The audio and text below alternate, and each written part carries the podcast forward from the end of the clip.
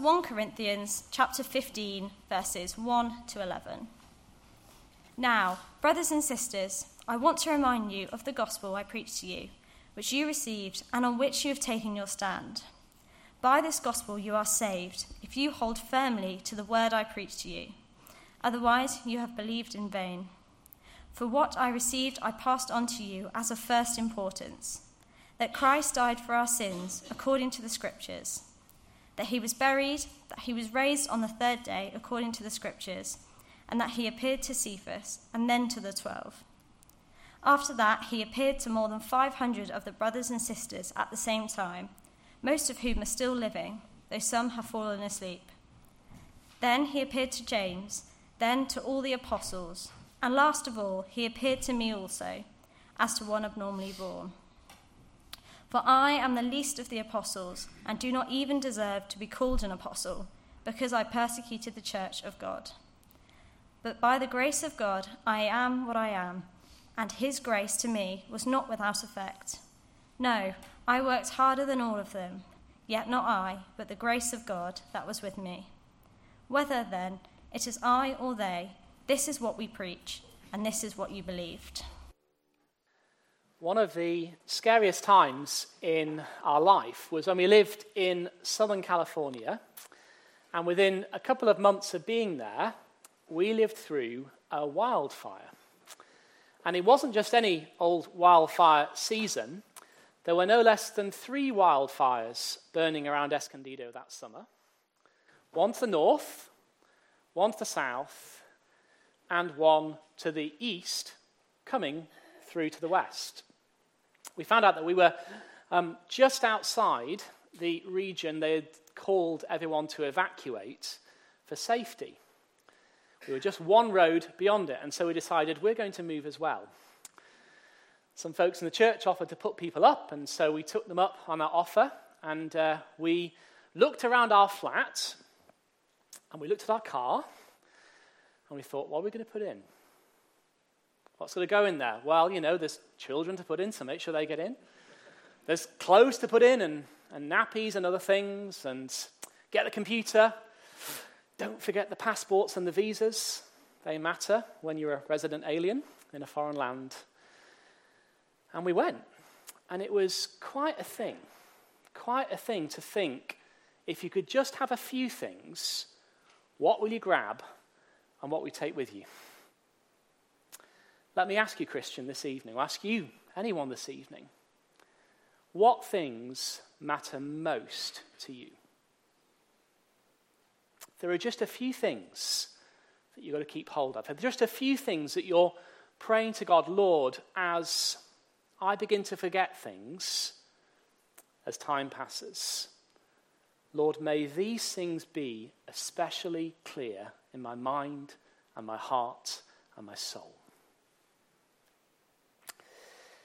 We've been working through 1 Corinthians as a church, and uh, we've covered all kinds of issues in the 14 chapters we looked at thus far.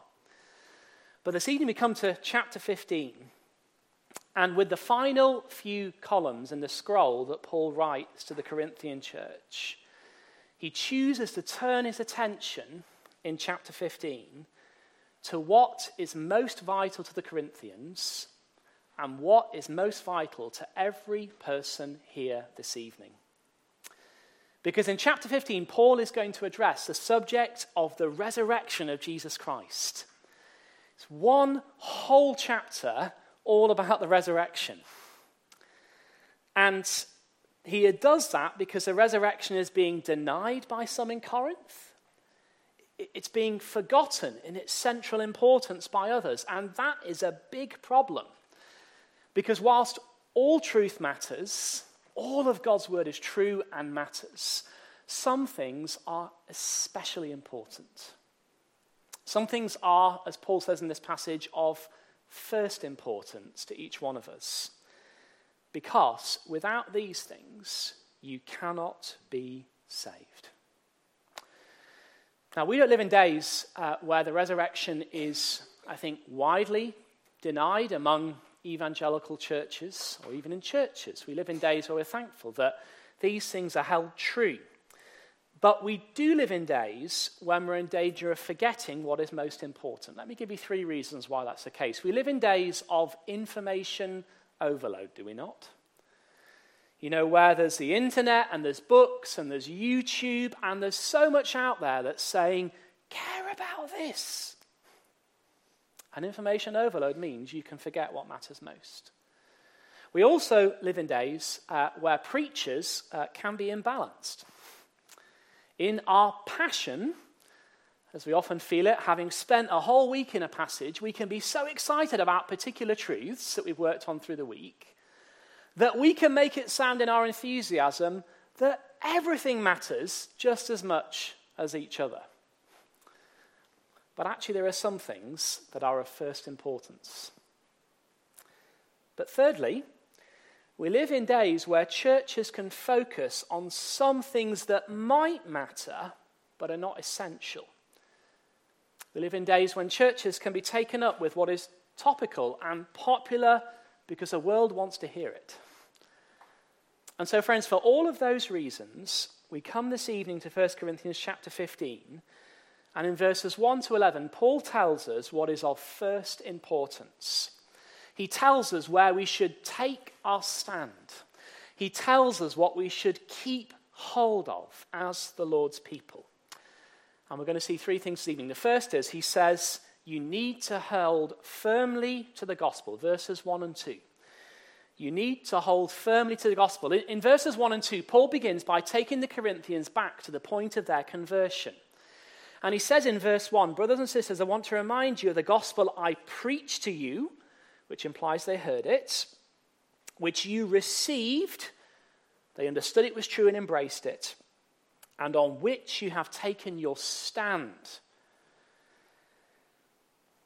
And because you did those three things, you heard it, you received it, and you took your stand upon it. Start of verse 2 By this gospel you are saved.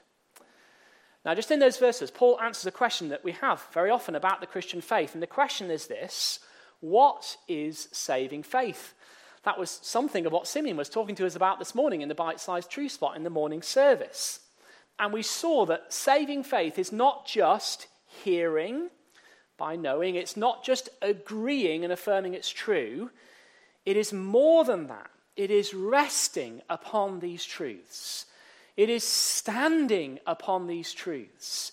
It is saying, This is where I stand. This is where my hope is.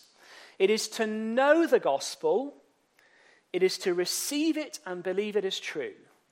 And it is to take your stand on that truth. Standing on it means I stake my eternity on the death and resurrection of Jesus Christ for me. And maybe you're here this evening and that's a question in your mind. What does it mean to have saving faith? Maybe children and young people. That's something you wonder about. What does it mean to have saving faith? And maybe you have heard a huge amount. Maybe you agree with everything you have heard. But if you have not taken your stand upon those things, you're not saved. Can I ask you this evening, have you taken your stand upon these truths? And it's so vital we do that because of verse 2. When we take our stand upon it, when we rest in the Lord Jesus Christ, start of verse 2 by this gospel you are saved. So, can I plead with you to turn from every other reason for confidence don't say I'm trusting in Christ plus my works. Don't say I'm trusting in Christ plus my goodness. Don't say I'm trusting in Christ plus anything. I'm trusting in Jesus Christ and in what he has done alone. And it's so important we do this because eternity is at stake. Eternity is at stake. We, we live in a world where so many things are crying out for our attention. We've got notifications on our phones, we've got adverts all around us, we've got people who say, Come and support this cause. And in a world where so many things want our attention, it's easy to tune out and think that nothing really matters. But this really, really matters. because you and I need salvation more than anything else. Jesus Christ could return this evening. Death could come to any one of us this evening. Would you be ready for eternity if it did? You know, for me, I, I grew up, and as a 16 year old, I presented as a hardened atheist. But in all that I presented to others, deep down in my heart, I could not give an answer to death and eternity. I could not explain where I was going. I wasn't confident. So let me ask you a very direct question this evening. If you do not make it home tonight, would you be ready for eternity? If Jesus Christ came tonight, would you be ready for eternity? Are you settled that if you didn't wake up tomorrow, you would be safe for all of eternity? If you're not, keep listening. Keep listening because my goal this evening and Paul's intention this evening in this passage is that you might hear everything you need to hear so that all that is left is for you to receive it and take your stand. But tonight isn't just for those who need to stand here for the first time. If you look at verse 2, Paul says, By this gospel you are saved, if you hold firmly to the word I preach to you. Otherwise, you have believed in vain. And I do not want anyone here to believe in vain. My prayer and my plea is that we might all have a faith that is saving, securing our eternity. But there is a warning in verse 2 for each one of us. What's the warning? The warning is exactly the same warning Jesus gave to us that there are some who will appear to believe outwardly, but their lack of endurance in holding fast to the truth shows they never took their stand upon these things personally. You know, the last few months we heard parables in the morning service over the summer from Matthew's Gospel, and in the last few weeks we've been hearing parables in the evening series as well. And think of the parable of the net. What happens? The word of the gospel goes forth. People become seemingly members of the kingdom of God, but in the final reckoning, they never really believed. Isn't that frightening? It is possible to backslide, to genuinely come to faith, to stray from the Lord, and return to Him, but the true believer always comes back. It is also possible to appear to believe, but never have genuine faith. Please do not think, please do not think that just because you believed in the past and you stood there in the past, you're okay. The question is not, do you have a testimony of the past? The question is, do you have a testimony that began in the past, goes forward into the present, so that today, this evening, you are standing on this truth. A true testimony ends with, begins in the past, moves to the present, and ends with, I am holding fast to this word today. So, verse 1 and 2 have grabbed my attention. I wonder if they grabbed yours. I hope they have. So, the great question we ask now is what is the truth we need to hold on to? What is the truth we need to stand upon and never let go of? And Paul tells us this in verses 3 to 8. We come to our second point. You need to hold firmly to the gospel, and you need to hold firmly to this gospel. Because in verses 3 to 8, Paul turns to matters of what he describes of first importance. He's saying, This is what you need to hold on to. These are the things you must never let go, Christian. And it's very simple two simple truths Jesus Christ died for my sins, Jesus Christ rose from the dead for my salvation. Let's look at them together. First of all, Christ died for our sins. Verse 3. Sin is our biggest problem. Do you know why it's the biggest problem? It separates you from God now, and it separates you from God for all of eternity. And it will lead to eternal judgments. But the good news of the gospel is that Christ Jesus came to pay for our sins. He was the perfect substitute. He did not deserve to die. When he was arrested by Pilate, what did Pilate declare? I find no fault in him at all. He didn't deserve to die. And yet he was arrested, he was tried, he was beaten, he was mocked, he was nailed to a cross. And as he died, he suffered and he bled for those who would believe. I mean, think of it, friends. At any moment, he could have called down a legion of angels from heaven to have stopped any of those events, but he didn't. Why? Because he needed to die. He needed to die for our sins. Because justice demands that sin must be atoned for.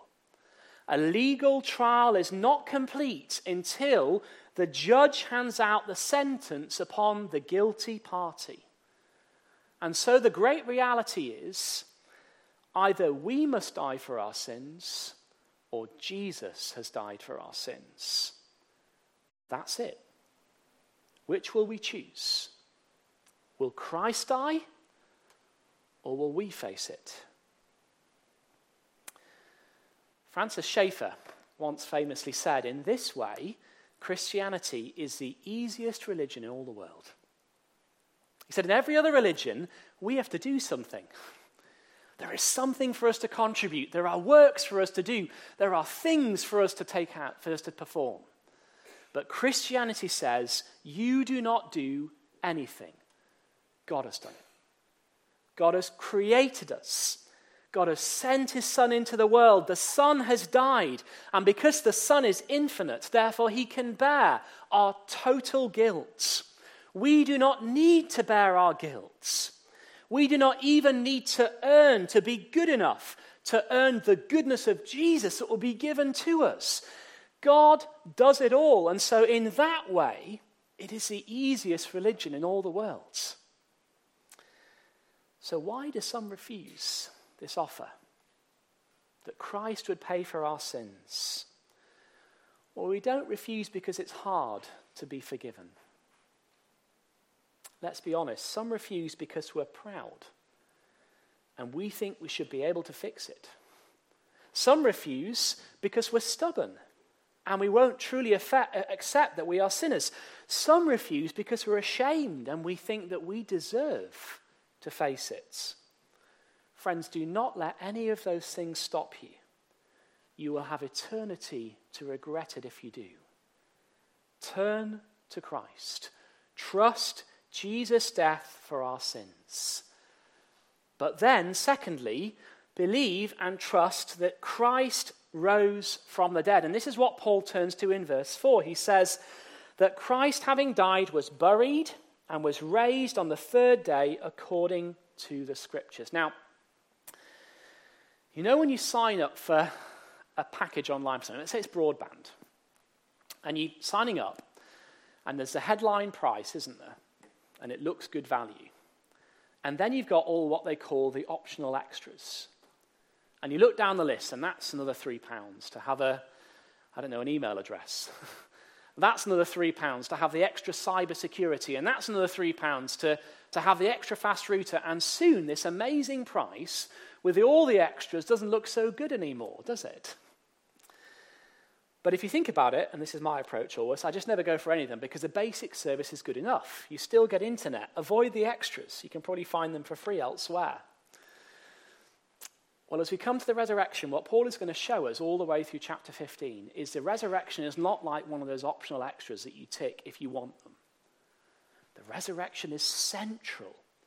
It is not an optional bolt on because without the resurrection, there is no salvation. Romans chapter 10, verse 9 says, If you declare with your mouth Jesus is Lord and believe in your heart that God, what does it say? Raised him from the dead, you will be saved. So, friends, if Christ was never raised, what does that mean? It means he was a liar because he predicted it, and so is not a fitting sacrifice because he's not perfect. It means that we can have no confidence his death was sufficient. That's one of the things Hebrews is telling us. That having offered his life, he was raised because his sacrifice was enough. And what would that mean if Jesus hadn't been raised, therefore? It would mean we are unforgiven sinners. We know we're sinners, but our sin is not dealt with, and that's a horrible thing to be. But praise God, Christ is raised from the dead after three days. Though his body was as cold and lifeless as the stone that he was laid upon, that same Jesus who was buried in that marked tomb with a Roman guard upon it, walked out of the tomb. He rose in the power of an endless life. He appeared to many so that we might know salvation is secure. You know, Buddha might have been an inspiring teacher for some, but when he died in 486 BC, that was the end. And one of his followers said of his death, it was an utter passing away in which nothing whatever remains. Jesus Christ was raised on the third day. His tomb is not a shrine because his body is not there. He's alive, he will never die. But how can we know? How can we know? You know, you might say, that was 2,000 years ago. That was over 2,000 miles away. How can I know this is true? Two great reasons for us. The eyewitness testimony confirms it. Look down at verses 5 to 8. We read there in those verses 5 to 8 that Jesus appears to Cephas, that's Peter. He appears to the 12 disciples, to more than 500 at one time, to James and to all the apostles, and then finally to Paul. Now, if you do the math, that I think is at least 527 people, many of whom, Paul tells us, were alive when Paul is writing it. Why does he say that? Because he's saying, go and check it. You can go and ask them if they really saw the Lord Jesus Christ. What does this mean, friends? It means Christianity is based upon historical events. We do not believe nice, warm ideas that make us feel better so we can sleep at night. That's not it. We believe in a Savior who physically died and physically rose from the dead. Your faith, Christian, is grounded in history. But not only that, it means that God invites us to test this claim in particular. Now, there are some claims of the Bible that we, we can't do this, but this one we can. And he says, Come and test this. That's the great call of the resurrection, isn't it? And William, Ray, William Lane Craig says there are four historical realities that we have to consider. One, Jesus died and was buried. He really lived and he really died. Two, there was an empty tomb. His body was gone from the very tomb where they knew he was buried. Three, he appeared in post resurrection appearances, the things that Paul highlights here, seen by hundreds of people. Four, the response of the disciples who did not expect that Christ would raise from the dead, who struggled to believe it when he did, and then were so convinced that they would not stop talking about it. Jesus died, the tomb was empty, he was seen by many, and they wouldn't stop speaking about it. So, what do you make of it, friends? That's the question. What do you make of it this evening? If it's false, let's eat, drink, be merry, because tomorrow we die. That's what Paul says later in this chapter. If it's true, everything changes. Do you know what changes? One day, all of humanity will stand before the God of heaven. One day, God will raise all people. And we will face a physical eternity with resurrected bodies in one of two places. in heaven with God, in the new heavens and the new earth, in hell under judgment. Where are you going?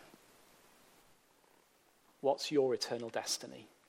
Because there's one hope on that day. And the one hope on that day is that we have taken our stand on these truths. That we have laid hold of Jesus Christ, that we have stood there and we've kept on believing. It's too big to pass and ignore, isn't it? It's too big to ignore. But not only that, not only do you have the historical events, you also have that God foretold this was happen. Now, this is something Paul wants to drive home for us here because did you notice in verses 3 and 4, the end of verse 3 and the end of verse 4, there is one phrase that Paul, Paul uses again and again. What does he say? According to the scriptures. What's he pointing to there? Well, he is pointing to the fact that God foretold these things centuries before they happened. Now, as I was thinking of this, the first way I described that is to say God predicted these things centuries before. But I thought, Matthew, that's not right, is it? It's not true. It's not a prediction. A prediction means that's going to happen, but not anything about it. God foretells it. What does that mean? It means God says it's going to happen, and He brings it about as true things. It's not a prediction, it's foretelling. And, and God in the Old Testament said Jesus was going to die, Jesus was going to be raised. If you want to check out where, go to Isaiah 53, verses 10 to 11, to read about the suffering of Jesus Christ. And in those verses, there is a description of a suffering and the death of a servant who would offer himself on behalf of others. It says in verse 11 that he would bear their iniquities. It says in verse 12 that he would bear the sins of many. Now, how many years before Jesus Christ was the book of Isaiah written? Anyone want to have a guess? About, yeah, about 700 or so years. Thank you. Yeah. Those words are so powerful in Isaiah 53. Go and read them later on if you want. They're so powerful that many Jews have been converted by reading them, thinking that they were descriptions of Christ on the cross. And then someone says, actually, that's not a description of Christ on the cross as it was happening. 700 years before it. It's astonishing. But not only that, you've got the death of Jesus foretold, but then you've also got the resurrection of Jesus from the dead grave. And if you want to read about that, go to Psalm 16, verses 9 to 11 where there is a faithful one, the Lord Jesus Christ, who will not see decay, who will be rescued from the realm of the dead, so that he might know the path of life forever. Now, that's a psalm of David. How many years is David before the Lord Jesus? Anyone? A thousand. About a thousand. Around there, yeah? So, around a thousand. We can talk about the dates afterwards. But around that before Jesus came. You have got a, pres- you have got a foretelling, I should say, of the resurrection of Jesus Christ. So you've got his death in Isaiah 53, you've got his resurrection in Psalm 16. And remember, these are not Christian scriptures that are being pointed to, these are the Jewish scriptures that are ours as God's people as well. They have been carefully copied, widely distributed, and memorized right across the ancient world. So it is not that Christians have got hold of the Old Testament and put these things in there. That wouldn't happen because they were widely embraced and received by the Jews. And yet, the, the death of Jesus and the resurrection of Jesus is there being foretold. So, what do you make of that, friends? That's my question tonight. You, you and I cannot foretell the events of tomorrow. Think about it. Go home tonight and write down big things that will happen tomorrow. I'm not talking about what you're going to eat for breakfast because you have some control over that, don't you? write down what you think will happen in your life tomorrow. It's not going to work, is it? Write down what you think will happen in Leamington tomorrow. Write down what you think will happen across the world tomorrow. We can't do it, can we? And that's just tomorrow. If any of us could, we'd be billionaires tomorrow, wouldn't we?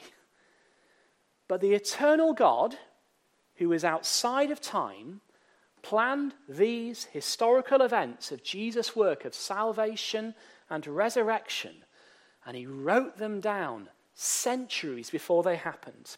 so that we might understand the significance of them and not miss how life transforming they are, securing eternity for those who will believe. So, coming back to where we began, where will you take your stand, friends? Remember what's at stake eternal life. Verse 1 Hear it, receive it, take your stand upon it. But also, verse 2 Make sure you are holding firmly to this truth, that you may not believe in vain. But there's one final thing we need to come to because Paul finally addresses something that might stop us from doing that this evening. And that's what he comes to in verses 8 through to 11.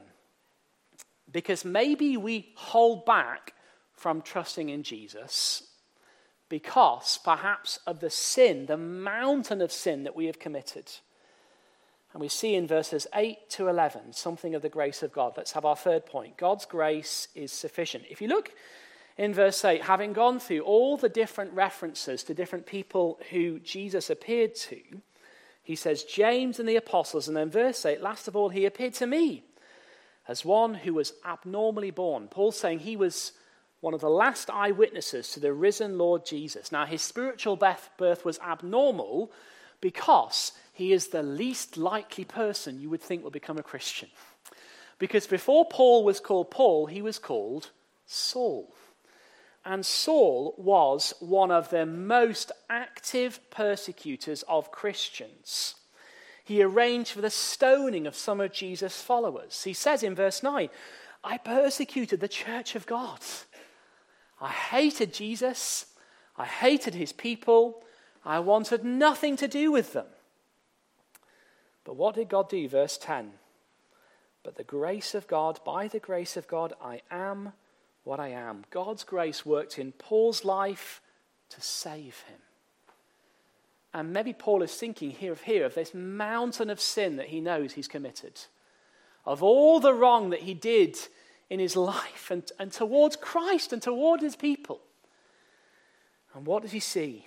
He sees that God has forgiven him. Friends, we all have our own mountains of sin. Maybe you're aware of yours this evening. If God's grace could extend to Paul, God's grace can extend to you if you will believe, no matter how high that mountain might be. Don't let your sin hold you back. Come to Jesus. His cross, his blood is sufficient for your sin, however great. But then also, one final thing. Perhaps you are a follower of Jesus and you think, verse 1, I've done all that. I have I've heard about Christ and his death and resurrection. I've received it in agreeing with it. I've embraced it by faith. I've taken my stand upon it. But the thing that's really hard for me is the middle of verse 2. If you hold firmly to the word that was preached to you, holding firm, that's my struggle.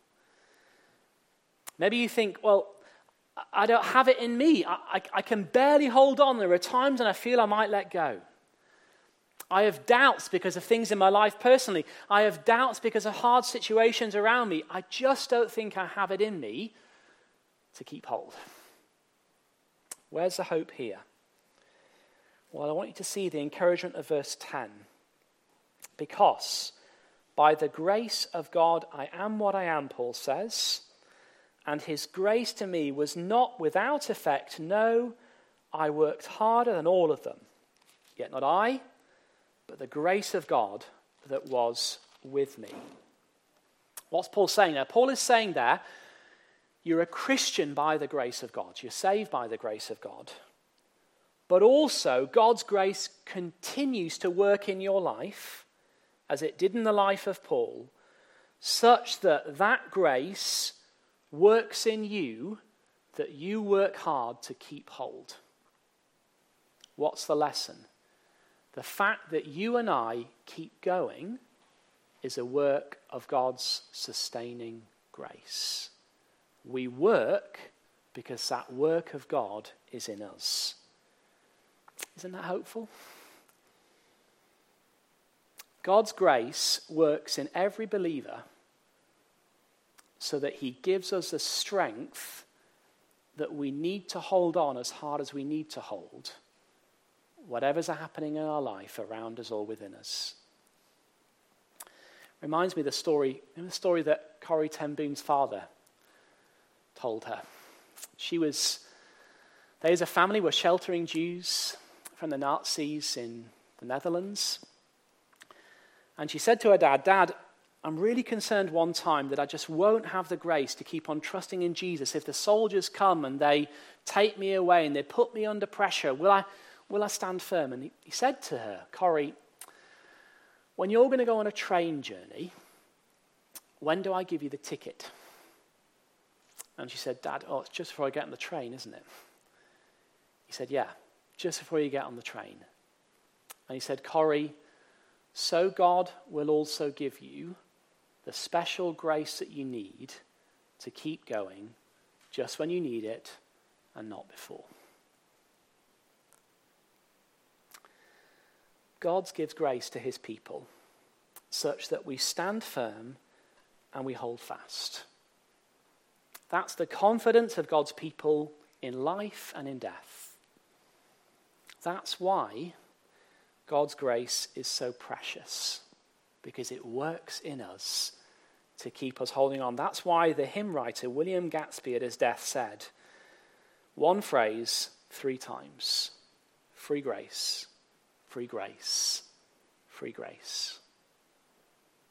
And friends, when our momentary lives are done, when eternity is before us,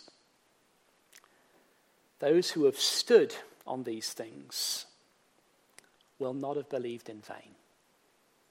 Those who have held fast to these truths will be holding fast by the grace of God. And so our testimony will be, verse 10 Yet not I, but the grace of God that was with me. Amen. So, our Father God, we give you our thanks and praise for our Lord Jesus Christ. We thank you that he has died for our sins, that he has risen from the grave, that he is a living Saviour. He lives today. Oh, how we praise you for our risen Saviour. And Lord, we pray that you would help us to hear this truth, to receive this truth, to take our stand upon these truths, and to ever hold fast to these things. And we pray them confident in your grace and in your mercy. Amen.